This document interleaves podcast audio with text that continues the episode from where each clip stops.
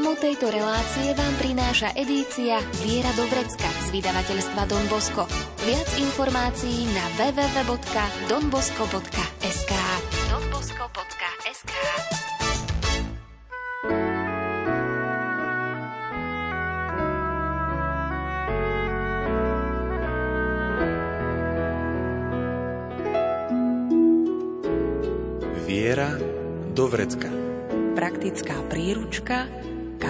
kresťana.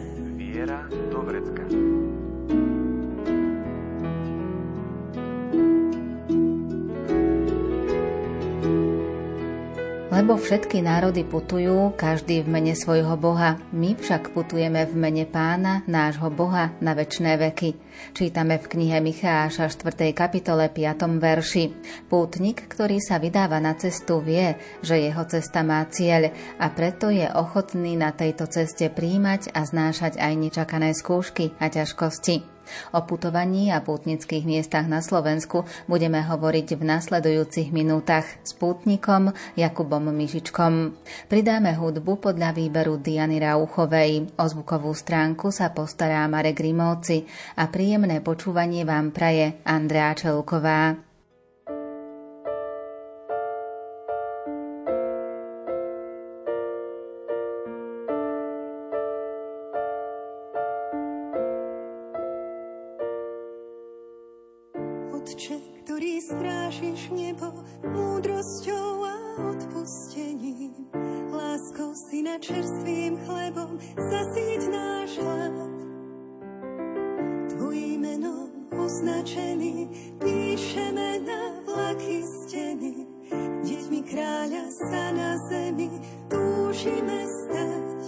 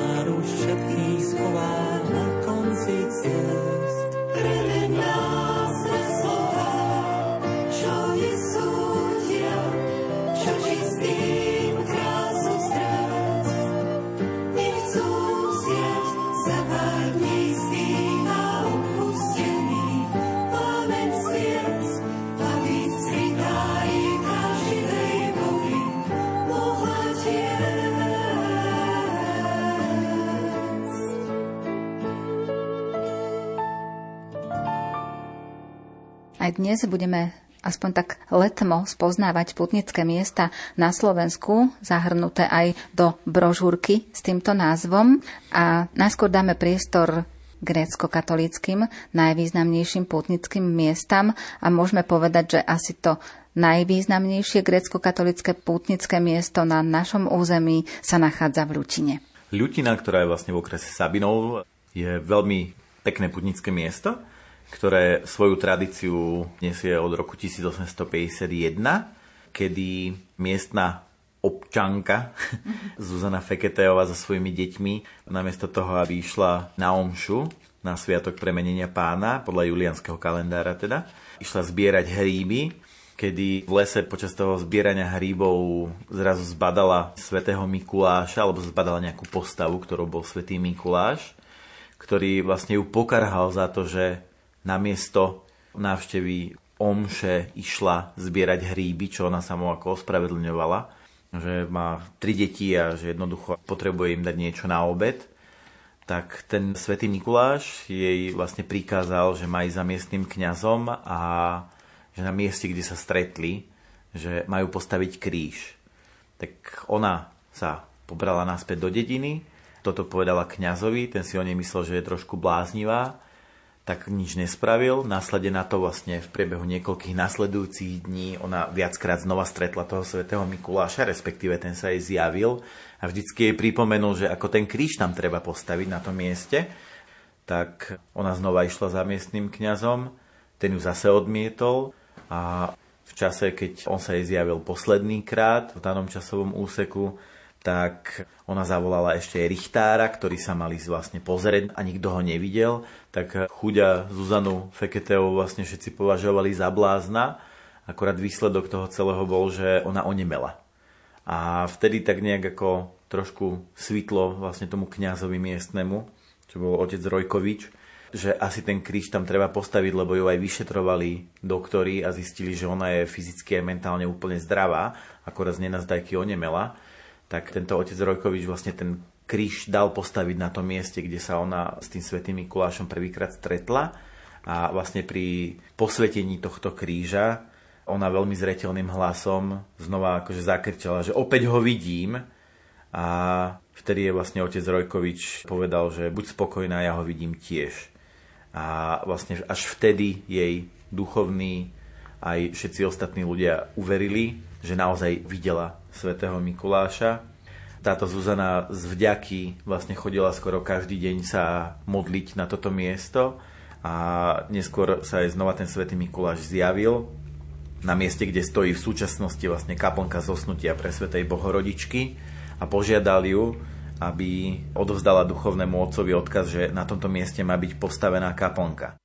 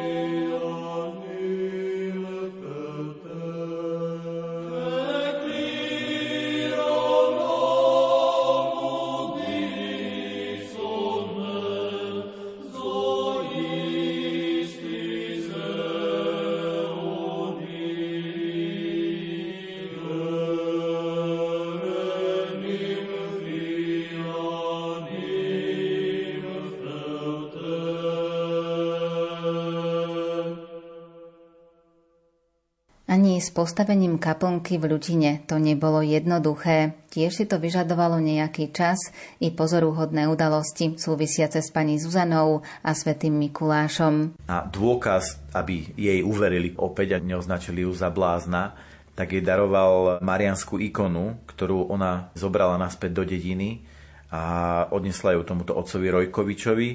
Ten aj s kurátorom, richtárom a so pár ďalšími svetkami ju vlastne uzamkli do pokladnice a brali to tak, že ako OK, všetko je v poriadku.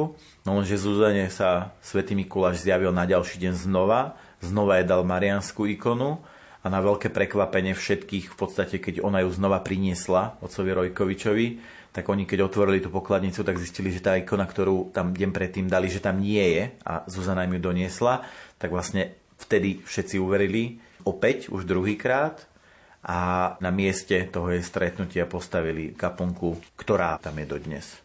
Neskôr sa z tej kaplnky stala aj bazilika, čiže ide o baziliku zosnutia pre Svetej Bohorodičky, ktorá bola rozšírená pred niekoľkými rokmi o dve bočné lode. A roku 2013 sa tiež stalo niečo dôležité z pohľadu významu tohto putnického miesta v Ľutine. V roku 2013 vlastne pri príležitosti 25. výročia vyhlásenia tohto chrámu za Baziliku Minor dostala vlastne taký veľmi pekný nový šat v podobe veľkých mozaik, kde súčasťou týchto jednotlivých mozaik, či už je to mozaika Božieho milosrdenstva svätého Jana Pavla II., blahoslavených biskupov Petra Pavla Gojdiča, Vasila Hopka a zo pár ďalších, je v podstate súčasťou týchto mozaik sú aj relikvie všetkých spomínaných svetcov a blahoslavených, ktoré sú inštalované priamo v týchto mozaikách, čo je v zásade veľmi podstatným bodom putovania každého veriaceho.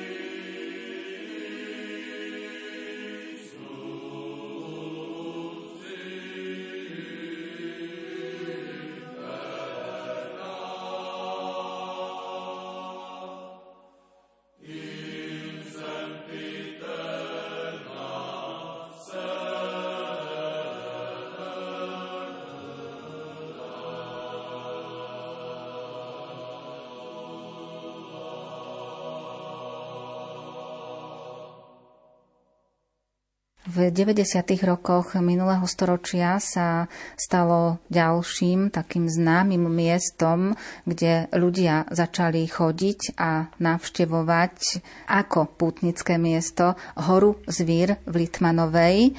A toto miesto je známe najmä zjaveniami, ktoré sa udiali v tých 90. rokoch.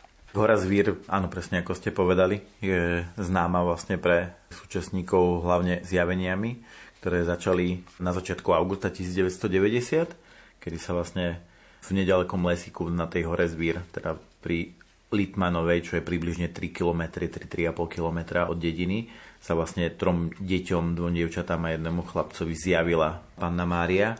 Ona sa tam potom neskôr, je to síce stále v štádiu šetrenia církevného, ale Panna Mária sa tam zjavovala aj v následujúcom období, približne po dobu jedného roka a vlastne častokrát bola opisovaná, že sedávala na drevenej lavičke, predstavila sa ako nepoškvenená čistota a čo je vlastne najdôležitejším ako keby odkazom pre vlastne pútnikov je to, že Pana Mária, sedávajúca na tej drevenej lavičke, sa predstavila ako nepoškvenená čistota a vlastne prijala si, aby sa ľudia chodievali modliť na toto miesto, čo v podstate až do dnešnej doby sa koná a deje a vlastne okrem prvých nediel vždycky putníci chodievajú na toto miesto, kde nachádzajú stratený pokoj, čerpajú Božiu pomoc, ďakujú za prejavy v podstate ako Božej lásky alebo ochrany. A celé toto miesto modlitby, vrátane vlastne kaplnky nepoškveneného počatia pre Svetej Bohorodičky, je od 7. septembra 2008 vyhlásené vlastne za grékokatolické marianské pútnické miesto.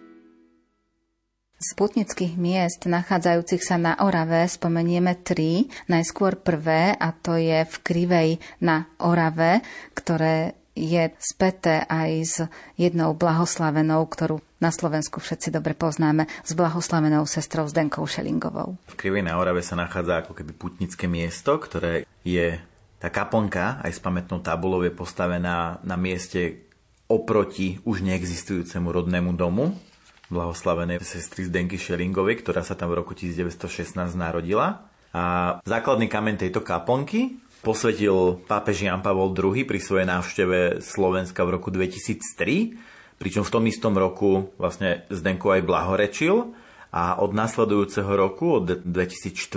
je v tomto farskom kostole svätého Jozefa relikviár a aj socha prvej blahoslavenej Slovenky. A vždycky koncom júla sa na liturgický sviatok blahoslavenej Zdenky Šelingovej koná púť s niekoľkodňovou prípravou veriacich. Ďalším navštevovaným miestom aj z pohľadu pútnikov je dedinka Klin v okrese Námestovo. Samotná dedinka bola založená v 16. storočí, ale pre putníkov najzaujímavejším monumentom doslova je veľká socha Ježiša Krista, ktorá je kópia slávnej brazílskej sochy Ježiša Krista v Rio de Janeiro. Tu v obci Klin sa nachádza na vrchu Grapa vo výške 686 metrov a samotná socha je vlastne vysoká vyše 9 metrov, v rozpetí rúk má 7 metrov, váži 23 tón a je to vlastne tretia kópia tohto brazilského Krista a zároveň popri tom je to vlastne najväčšia socha Krista na Slovensku. Samotné ruky tejto sochy Krista Spasiteľa smerujú na Oravu a vlastne ich cieľom alebo zámerom je ochraňovať Oravu a zároveň od roku 2009 sa tam nachádza aj socha svätého otca Jana Pavla II., ktorý sa modlí smerom k soche Ježiša Krista Spasiteľa a pod sochou je vybudovaná veľmi pekná kalvária s kaponkou, zastaveniami krížovej cesty a aj s kamennými tabulami božích prikázaní a tiež rovnako tak aj veľmi milý drevený altanok s amfiteátrom pre pútnikov, kde môžu na chvíľku spočinúť. No a tretiu dedinku, ktorú ešte spomenieme z tejto oblasti, je dedinka Bobrov. Tu je už dávnejšia tradícia púti. Tradícia bobrovských púti siaha do 19. storočia, čo onedlho bude pomaly 200 rokov, kedy bola na Bobrovskom vršku postavená drevená kaponka ku cti na nebo vzatia Panny Márie, ktorá bola ale koncom 19. storočia bola poškodená veľkou búrkou a v roku 1889 bola táto kaplnka obnovená. Neskôr k nej pristavili vlastne 14 malých kaplniek so zastaveniami krížovej cesty a úplne na vrchu je vysoký kríž s korpusom pána Ježiša a postavami panny Márie, apoštola Jana a Marie Magdalény. A od roku 1893 udelil pápež Lev XIII plnomocné odpustky pre všetkých, ktorí v zbožnosti vlastne navštívia toto miesto v deň odpustovej slávnosti a vykonajú príslušné skutky pokánia a modlitby.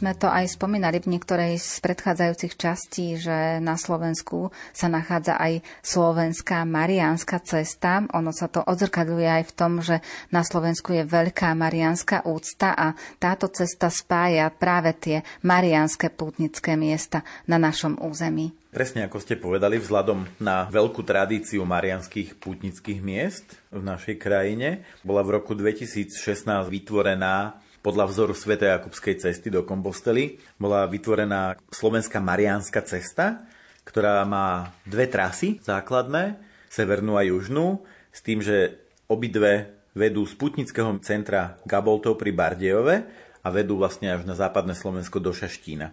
Prechádzajú rôznymi putnickými miestami, ktoré ale spájajú, keďže je to Mariánska cesta, tak spájajú dôležité miesta Marianske. A severná cesta vedie z toho Gaboltova cez Lipany, Levoču, Liptovský Mikuláš, Novú Bystricu, Žilinu a Mojtín, Skalku pri Trenčíne, Beckov, Trnavu až do Šaštína, kdežto tá južná trasa vedie rovnako tak z Gaboltova do Bardejova cez Prešov Košice, Rožňavu, Brezno, Staré hory, Zvolen, Nitru, Dunajskú stredu a vlastne cez Bratislavu to prejde do Marianky a skončí to rovnako tak, jak tá severná až v Šaštíne. Rozdiel medzi tými dvoma je v tom, že na severe je možné navštíviť, na tej severnej trase je možné navštíviť 75 kostolov zasvetených Pane Márii a na tej južnej trase ich je až neuveriteľných 133. Rovnako tak obidve tieto trasy sa dajú absolvovať aj ako cyklotrasy, kde buď prejdete posledných 100 kilometrov, respektíve nie posledných, ale minimálne prejdete minimálne 100 km pešo na tejto trase alebo 200 km na bicykli, tak vlastne dostanete potvrdenie v Šaštíne o tom, že ste túto trasu absolvovali. Čiže je to niečo podobné ako na Svetojakubskej ceste. Na začiatku pútnik dostáva akýsi záznamníkový zošit alebo nejaký doklad, dokument, nejaký papier, kde si bude značiť a kde dostane aj nejaké potvrdenie, že naozaj prešiel ten určitý úsek a na konci potom dostane akýsi certifikát, že absolvoval túto trasu, čo sa týka tej slovenskej marianskej pútnickej cesty? Áno, v podstate áno.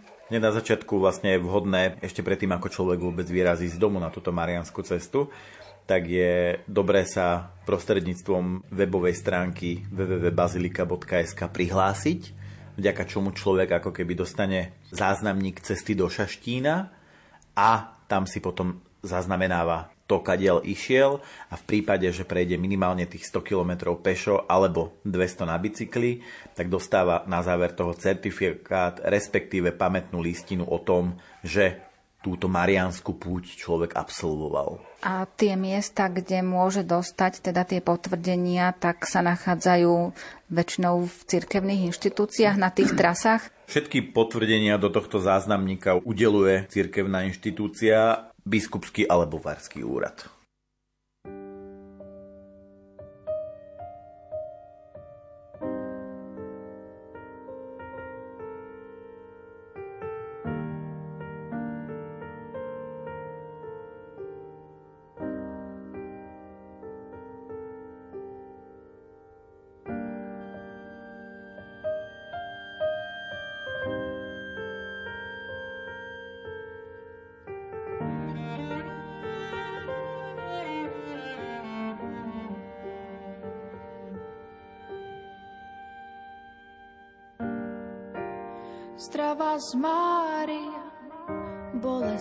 Si plná. Ukrižovaný je s tebou, ty Božia Matka hodná. Hodná oplakávania medzi ženami a hoden oplakávania je aj plod života tvojho Ježiš. Svetá Mária, Matka ukrižovaného, vyproznám Tvojho Syna ukrižovateľom. Vyproznám milosť teraz, ale i v hodine,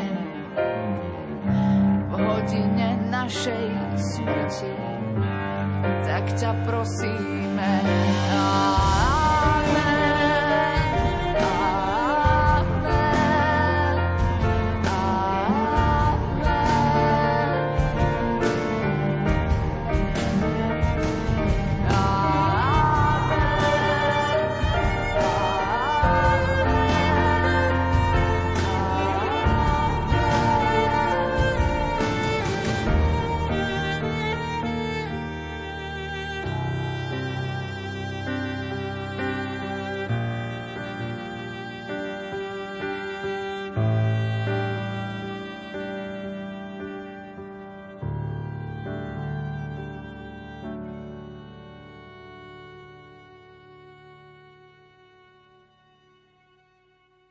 Našom území takisto už môžeme absolvovať aj Svetojakubskú cestu. Odkiaľ a kam sa teda môžeme dostať, keď sa vydáme na túto cestu územím Slovenska? Môžeme sa vybrať z domu, lebo to je v podstate ako tradícia Svetojakubskej cesty už od 10. storočia, kedy vlastne oficiálne prvú Svetojakubskú cestu alebo Svetojakubskú púť absolvoval biskup z Lepují v roku 951.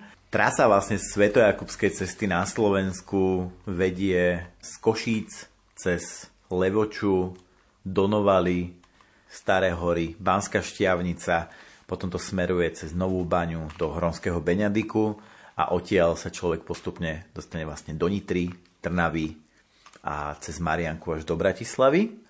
S tým, že v prípade, že má dostatočne veľa času a priestoru, tak môže vlastne z Bratislavy plynule pokračovať ďalej, pretože táto trasa priamo navezuje na celú sieť svetojakubských ciest, ktoré vedú priamo až do Galície, do Kompostely a vlastne cez Viedeň môžete pokračovať ďalej do Salzburgu, Švajčiarska, Francúzska a prídete vlastne až k oceánu. A keďže vychádzame z toho, že v Španielsku je Svetojakubská cesta označená tou typickou mušľou a sú tam tie také typické značky, ktoré sprevádzajú tých peších pútnikov po všetkých miestach celej tej trasy, ktorou sa vydajú, tak aj na Slovensku je Svetojakubská cesta označená. Vieme si teda nejakým spôsobom pozrieť, že ideme tým správnym smerom? Tak dá sa to, pokiaľ si človek zoberie mobil, dá sa to skontrolovať aj na mobile, ale o mnoho jednoduchšie je iba kráčať po tej trase Svetojobskej cesty, ktorá je celá ako keby položená vlastne na klasické turistické značky, ktoré sú na Slovensku a vlastne tá sieť turistických trás na Slovensku je jedna z najlepších na svete a v podstate celá trasa Svetojakubskej cesty z Košice až do Bratislavy ide stále po nejakej označenej turistickej značke, ktorá tu je dlhodobo. Dostávajú aj na Slovensku pútnici ten typický kredenciál? Áno, v občianskom združení Priatelia Svetojakubskej cesty na Slovensku si tento kredenciál môžete, môžete objednať, môžete si ho kúpiť a potom v rámci celej trasy či už je to v chrámoch alebo na miestach, kde spíte, to znamená, či už to bude v nejakom kláštore, alebo to bude na nejakej ubytovni, alebo v nejakom hosteli, ale, ale pokiaľ je to na tej trase a je zoznam týchto vlastne ubytovní, tak e, na všetkých týchto miestach môžete dostať pečiatku, ktorá vám vlastne ako keby potvrdzuje to, že ste naozaj po tej trase prešli. No a keby sme mohli uzatvoriť túto celú tému o tom našom putnickom rozprávaní aj podľa tej témy brožúrky s názvom Putnické miesta na Slovensku. Ak teda možno aj niekto na základe tohto nášho rozprávania alebo možno má nejakú takú túžbu, že by chcel navštíviť a aj absolvovať aj tie pešie púte na rôzne pútnické miesta. Akú radu by ste dali tým ľuďom, ktorí nad tým uvažujú a možno aj tým, ktorí sú už rozhodnutí, že áno, idem. Nebojte sa a choďte. To je základ. Nebojte sa a choďte. Odvážnemu šťastie praje. A, a hlavne si to akože čo najviac užite. Zistite si o tom dostatočne veľa informácií, ale nie tak, aby ste sa podľa nich až príliš veľa riadili. Je dobré byť pripravený, ale zároveň je dobré nechať tomu aj taký trošku voľnejší priebeh. A, a radujte sa. Radujte sa z toho, že môžete kráčať, že môžete niekam ísť, že môžete stretávať ľudí, alebo že môžete byť aj sami. A tak?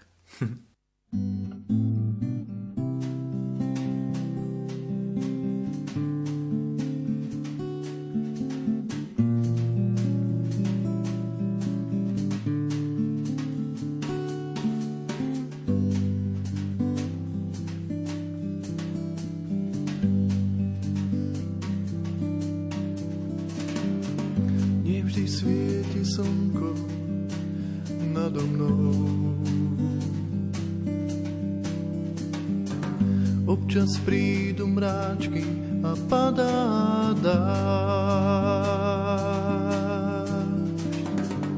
Blesky sem tam šľahnú mojou mysľou. tak kričím do prázdna slnko, skús ma nájsť.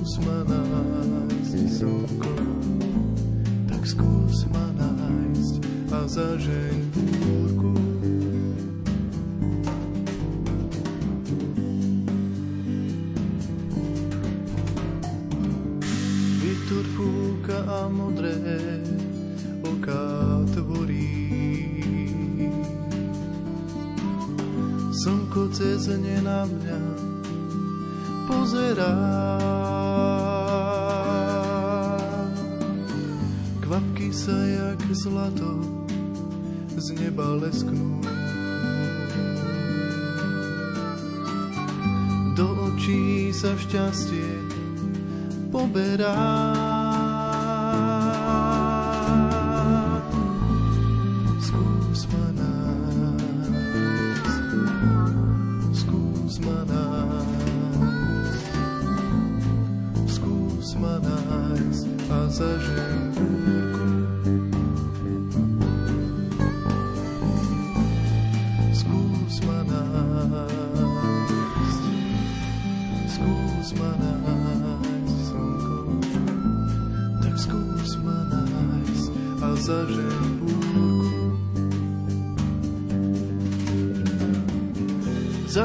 prosím nás to zlé, čo denne srdce ničí. Vráť mi pokoj, ten jemný Vánok, čo pohľadí mi srdce bôľne a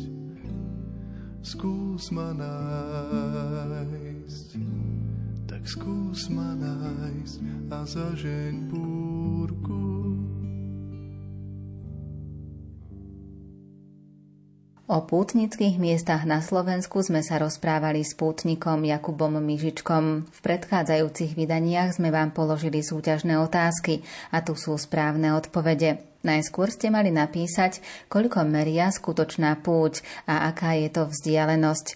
Je to približne 30 cm a je to vzdialenosť z hlavy do srdca. A ďalšia otázka bola, kde sú najhustejšie rozložené pútnické miesta na Slovensku. Je to v Podunajskej nížine. Brožúrku Pútnické miesta na Slovensku z edície Viera Dovrecka získavajú pani Eva a pani Emília. Srdečne blahoželáme. V dnešnej relácii zaznela hudba podľa výberu Diany Rauchovej.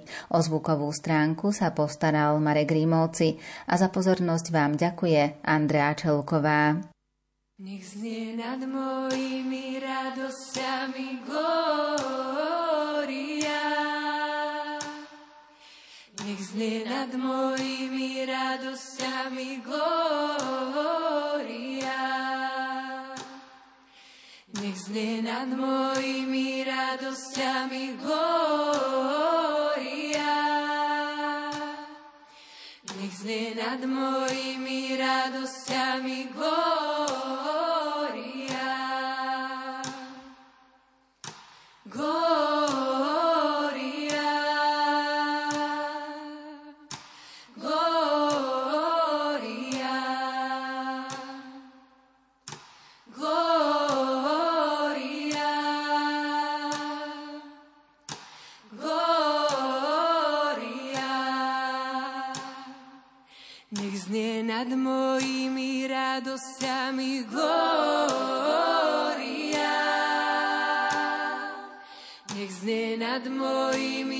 radosťami glória. Nech znie nad mojimi radosťami glória. Nech znie nad mojimi radosťami glória. Nech znie nad mojimi starosťami glória.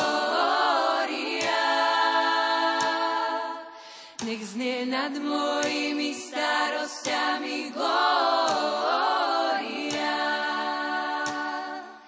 Nech znie nad mojimi starostiami glória.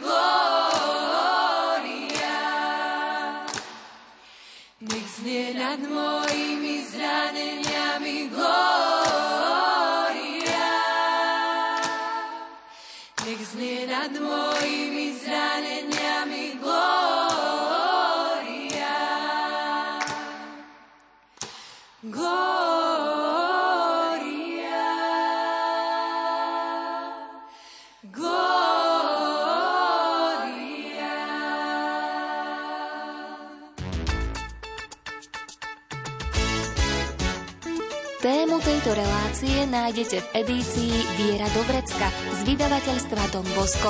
Viac informácií na www.donbosco.sk.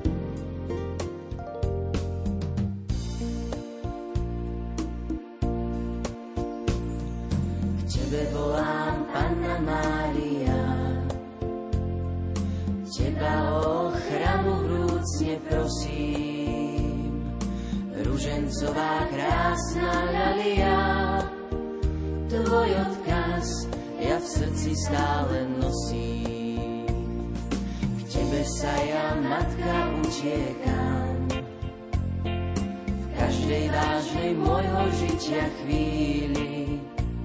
K tebe zrak svoj s láskou upieram, keď mi srdce plače duša žiali.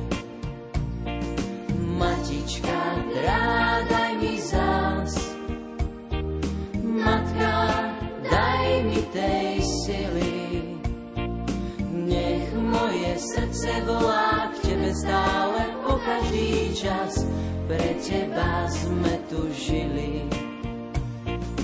Matička, drádaj mi zás, matka, daj mi tej sily. Nech moje srdce volá k tebe stále po každý čas, pre teba sme tu žili. Matka, tisíckrát za tie tvoje všetky štedré dary. Je ich v srdci ozaj akurát, najviac hreje ten dar pravej viery. Ďakujem a vernosť sľubujem, tie slová mi v srdci stále znejú. Teba ja oddane žijem, to si túžby mojej duše prajú. Matička, drádaj mi zás, matka, daj mi tej sily. Nech moje srdce volá k tebe stále po každý čas, pre teba sme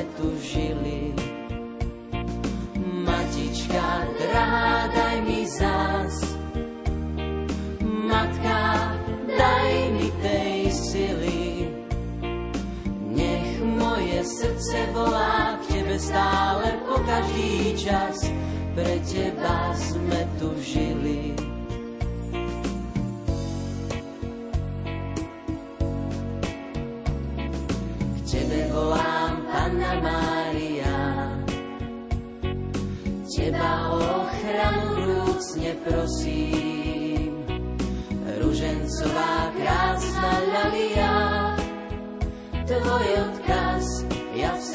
Stále nosím.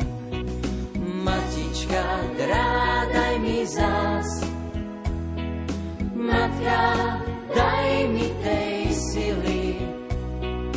Nech moje srdce volá k tebe stále po každý čas, pre teba sme tu žili.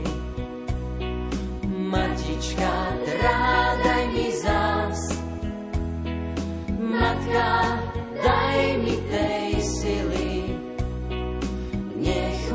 moje srdce volá k tebe stále po každý čas, pre teba sme tu žili.